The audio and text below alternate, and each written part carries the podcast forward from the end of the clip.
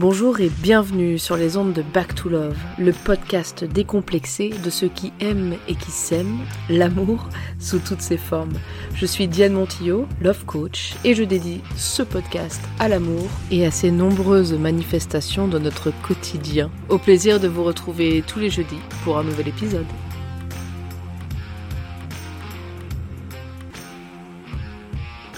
Bonjour à tous mes amis et bienvenue sur l'épisode numéro 11 du podcast de Back to Love. Aujourd'hui nous allons parler de ces émotions que nous cataloguons et que nous jugeons négatives et que nous avons tendance à fuir comme des beaux diables, comme si c'était pire que la Covid-19, 20 ou 21. Vous savez, ces émotions comme la honte, la tristesse, la colère, l'angoisse, la déception, la solitude, la frustration, la jalousie, la culpabilité et la peur. Bref, toutes celles qu'on aimerait garder au fond du placard, dans une boîte, dans le noir, sous des manchons d'autres boîtes anonymes, un peu comme si elles n'existaient pas, ou pas beaucoup, ça va. Bref, donc nous allons voir en 3 points ce que ces émotions sont, ce qu'elles ne sont pas, et ce que nous pouvons en faire. Pour commencer, il y a donc un cliché qui a la vie dure dans le monde du développement personnel et du coaching en général, c'est que les coachs sont des ébulons avec une patate d'enfer et un sourire scotché aux lèvres 24 heures sur 24 et 7 jours sur 7, avec cette confusion que le bonheur, c'est ça, d'être content, Quentin, et positive tout le temps. Dieu merci, ce n'est pas le cas, je vous rassure. Et spoiler alert, ce n'est pas ça le bonheur. Nous avons toutes et tous des émotions positives et négatives, même si je n'aime pas trop les nommer comme ça, mais faute d'un meilleur terme, on va faire avec pour l'instant. Donc, nous les avons tous, ces émotions, et d'ailleurs, chacun trace sa limite entre positif et négatif à des endroits différents. Pour certains, par exemple, la nostalgie sera plutôt positive, alors que pour d'autres, ça sera plutôt négatif. Question de goût et de perception, il faut croire. Alors pourquoi les fuyons-nous ? Eh bien parce que nous avons l'impression que nous en sommes en quelque sorte les victimes, et que lorsqu'elles pointent le bout de leur nez, c'est pour nous choper comme un filet qui tomberait d'un arbre, pour nous capturer, pour nous piéger, tel un animal traqué par un prédateur au nez creux. Bref, nous nous sentons à leur merci. En tout cas, c'est comme ça que nous en vivons certaines, n'est-ce pas ? Alors qu'en creusant un peu, il s'avère en fait que ces émotions découlent d'une pensée qui nous appartient à 100%. Car ce sont nos pensées qui sont à l'origine de nos émotions inconfortables. Alors évidemment, nous ne parlons pas ici de réflexes reptiliens du style « vous êtes dans la cuisine, seul, ou en tout cas le croyez-vous », et soudainement, votre compagnon apparaît en sautant et en criant de derrière le comptoir « Ha ha !» pour vous faire une frayeur. Là, évidemment, le réflexe, il date de la nuit des temps et il consiste à dire « Casse-toi, ça pue !» Bon, là, c'est votre compagnon, donc vous pouvez rester, hein. Mais si t'étais un psychopathe qui traînait dans le quartier et vous attendait dans la cuisine, le réflexe de prendre vos jambes à votre cou est plutôt adapté à la situation. Et de la même façon, vive la peur lorsque vous vous apprêtez à traverser une route particulièrement chargée aux heures de pointe, car sans cela, vous pourriez vite vous faire tailler un short. Non, bien sûr, ici, je parle de ces émotions qui nous plombent et nous turlupinent plus que de raison, et qui nous indiquent en fait que nous avons des pensées concernant certaines situations qui nous font souffrir. Je vous donne un exemple. Vous venez de vous faire quitter par votre compagnon. Passer le chagrin initial que je qualifie de « normal », entre guillemets, c'est-à-dire de ne plus être en relation proche avec quelqu'un auquel vous vous êtes habitué, que vous connaissez bien et que vous appréciez sûrement.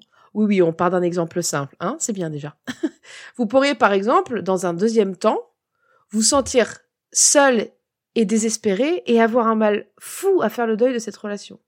Et peut-être même que cette relation, en plus, n'était pas une relation dans laquelle vous étiez particulièrement épanoui. Et pourtant, vous sentez que vraiment, c'est la galère d'en sortir. Eh bien, vous allez voir que si vous creusez un peu plus avec des phrases du style « La raison pour laquelle je me sens seule et désespérée, c'est parce que je crois que... » Et vous pourriez tomber sur des pensées du style « C'est parce que je crois que je vais finir toute seule. » Ou encore parce que je crois que je ne vais pas survivre sans l'autre. Ou encore, parce que je crois que personne, jamais, ne pourra vraiment m'aimer, ou parce que je ne serai jamais à la hauteur. Vous voyez, ce sont ces pensées-là qui entretiennent la souffrance.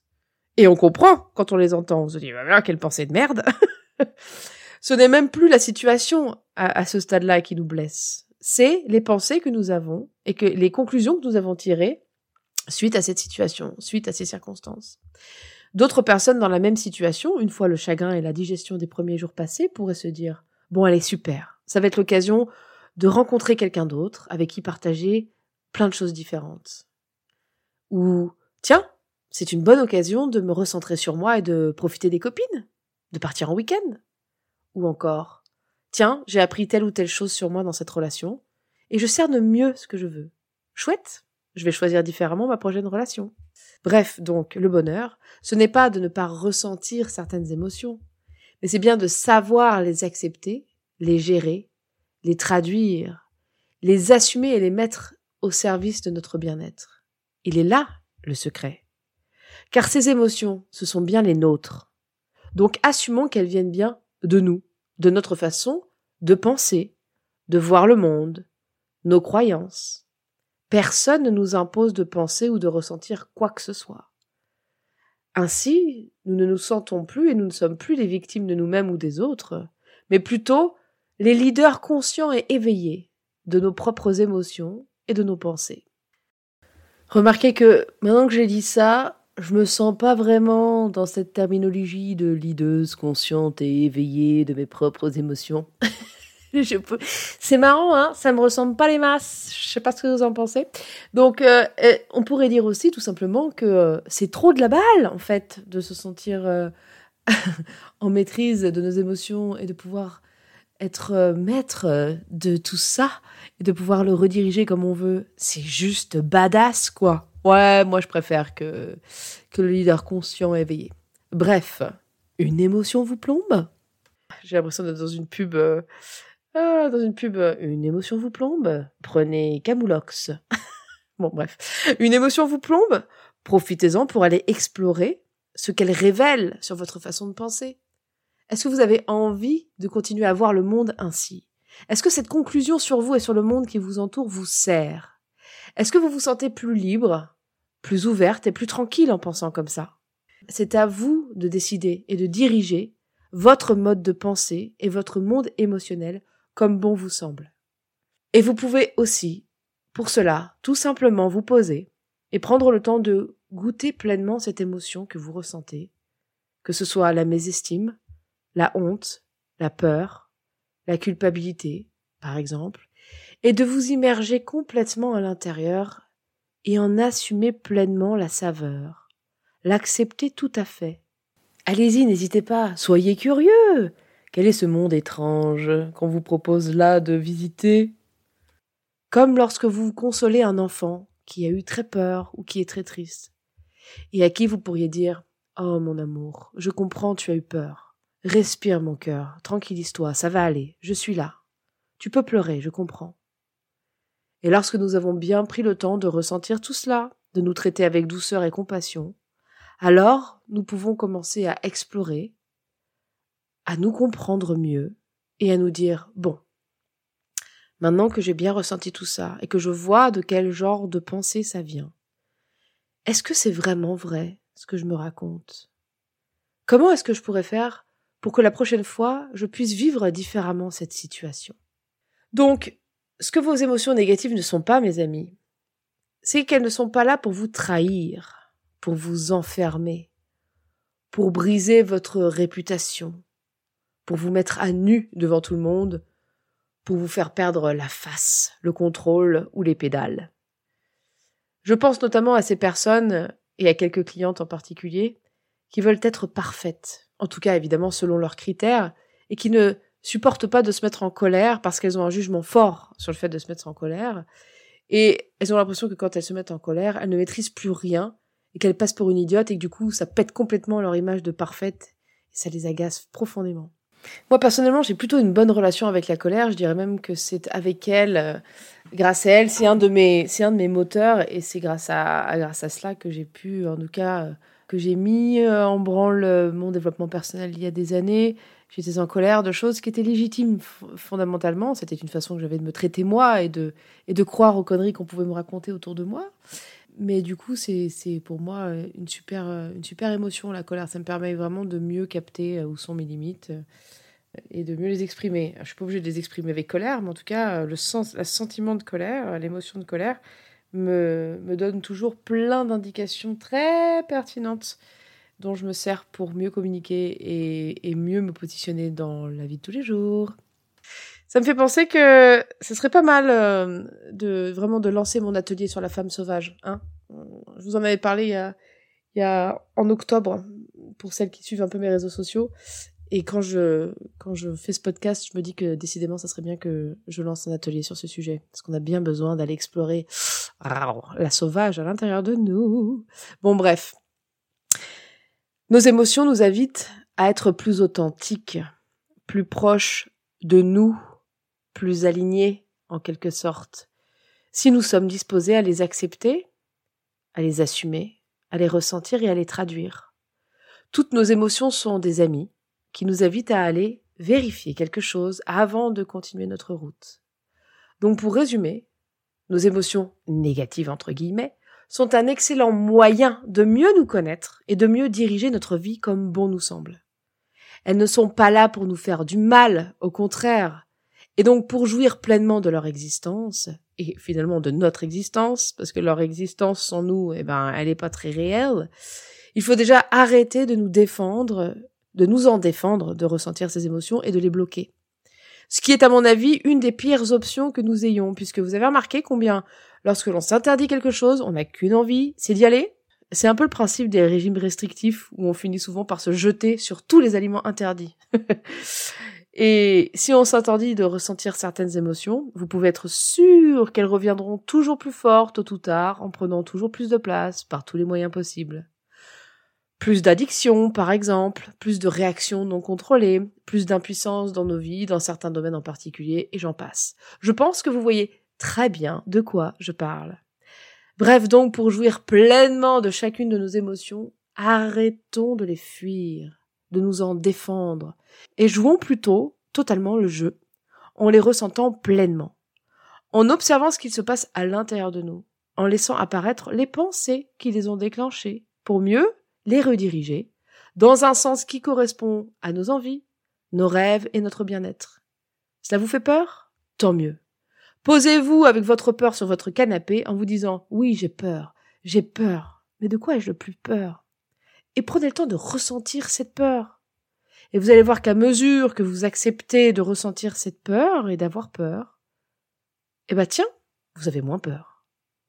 Et qu'en fait, on court comme des poules à qui on vient de couper la tête lorsque l'on ressent certaines émotions, comme si on allait en mourir, alors qu'il suffit d'être courageux et curieux un instant, et je dirais même courageux ou curieux un instant, pour s'arrêter et se dire « Oui, mon émotion, qu'est-ce que je peux faire pour toi ?»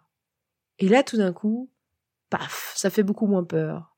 C'est comme si l'écran de fumée s'évaporait tout d'un coup et que vous découvriez sur une chaise une petite souris et non pas le monstre que vous vous imaginiez. Et plus vous aurez l'occasion de travailler sur ces émotions négatives, plus vous verrez que même les émotions soi-disant positives, qui sont souvent en compensation de ces émotions négatives, donc des joies intenses, de la surexcitation, de la dopamine en excès, qui peut nous jouer des tours parfois, bref, des roller coasters, des grands 8 émotionnels, des très hauts et des très bas, vont s'apaiser de plus en plus. Que vous allez de moins en moins vous sentir baladé par vos hauts et par vos bas, mais plutôt vous sentir de plus en plus ouvert, tranquille et curieux. Bon, ça, c'est vrai, c'est mon expérience. Peut-être que vous ressentirez autre chose et que vous cherchez d'autres choses dans votre vie. En tout cas, ce que je peux vous assurer, c'est que vous allez ressentir votre amour et votre acceptation de façon beaucoup plus palpable. Mais pour cela, il faut d'abord assumer pleinement nos hauts et nos bas, pour apprendre à nous connaître, à nous comprendre, et plus tôt nous les vivons pleinement, plutôt nous les traversons pour laisser place à une nouvelle façon de vivre et de penser. Le bonheur et le bien-être, pour moi, c'est comme une émotion de fond tranquille, qui ressemblerait à un mélange bienheureux de neutralité, de joie et de tristesse. C'est très doux et très à présent comme ressenti. Et pour ma part, je suis plutôt quelqu'un de passionné, de tonique, et de plutôt optimiste, mais je suis d'humeur beaucoup plus égale et apaisée qu'à mes 20 ans, clairement, et je me laisse moins embarquer d'un côté ou de l'autre, quelles que soient mes pensées, donc mes émotions. Mais bien sûr, j'ai toujours beaucoup de plaisir et beaucoup de joie à ressentir tout ça, et à chaque fois à en tirer un maximum d'enseignements, et à me connaître toujours mieux, et à pouvoir continuer à traverser et à parcourir ce chemin qui est une aventure extraordinaire dont je ne me lasse pas parce qu'en effet le but c'est pas non plus, malgré ce qu'on pourrait croire dans ce que je dis, de devenir comme un encéphalogramme plat, hein, que plus rien ne nous touche et qu'on soit là tout zen, tout peace devant chaque chose. Pas du tout, moi je reste une hypersensible, je reste extrêmement expressive et je ressens les émotions de façon puissante, donc clairement j'ai pas envie de m'endormir, mais il est important de prendre conscience que, en effet, on a beau ressentir tout ça, en fait les traverser, se sentir, les ressentir puissamment et les accepter puissamment quand on les ressent, ça permet que la vague s'en aille aussi vite et de façon fluide qu'elle est venue, pour laisser place à la prochaine expérience, et c'est ça qui est important. Tout passe, même cela, dit la maxime, et c'est si vrai. Acceptons de vivre pleinement tous les aspects de la vie, le bon comme le moins bon. Comment pourrions-nous profiter et jouir pleinement de moments heureux et de moments de gratitude si nous n'avons pas à côté des moments de désespoir, de remise en question et de doute? La vie est pleine de nuances, de reliefs, et c'est ça qui la rend intéressante, c'est ça qui rend le voyage passionnant, plein d'enseignements, plein de richesses. Heureusement que nous avons toutes ces émotions, de toutes les couleurs. Heureusement que nous ne vivons pas que des choses faciles à vivre. Heureusement que tout le monde n'est pas atteint tout ce qu'il voulait dans sa vie, parce que sinon probablement que on aurait beaucoup moins de faim de vivre, d'envie de vivre. Voilà mes amis, bon bref, pour cet épisode numéro 11 de Back to Love, s'il vous a plu, ce que j'espère, s'il vous plaît, aidez-moi à le faire connaître en prenant quelques instants pour le noter sur iTunes, qui est the plateforme de référence concernant les podcasts et leur écoute. Donc c'est grâce à vous, c'est avec vous que je peux faire connaître un peu mieux ce que je peux proposer. Et d'ailleurs, si tout ce dont on a parlé aujourd'hui, ou les autres jours d'ailleurs, vous donne follement envie, mais que vous avez besoin d'un coup de main pour aller faire le tri et pour voyager plus sereinement à l'intérieur de vous et sur cette terre, et créer au passage des relations amoureuses éclatantes, épanouissantes. Prenez rendez-vous pour un bilan émotionnel en écoutant bien ce qui va suivre dans le jingle de fin d'épisode. Avec amour, mes amis, et à la semaine prochaine pour de nouvelles aventures. Si ce podcast vous a plu et que vous voulez en savoir plus, n'hésitez pas à me rejoindre au sein d'une communauté de femmes dynamiques et inspirantes qui sont prêtes à reprendre leur puissance pour créer la vie amoureuse et professionnelle de leurs rêves. Pour cela, retrouvez-moi sur mon site internet www.diamonjoie.fr ou sur les réseaux sociaux tels qu'ils sont indiqués dans le résumé de ce podcast. À jeudi prochain pour un nouvel épisode.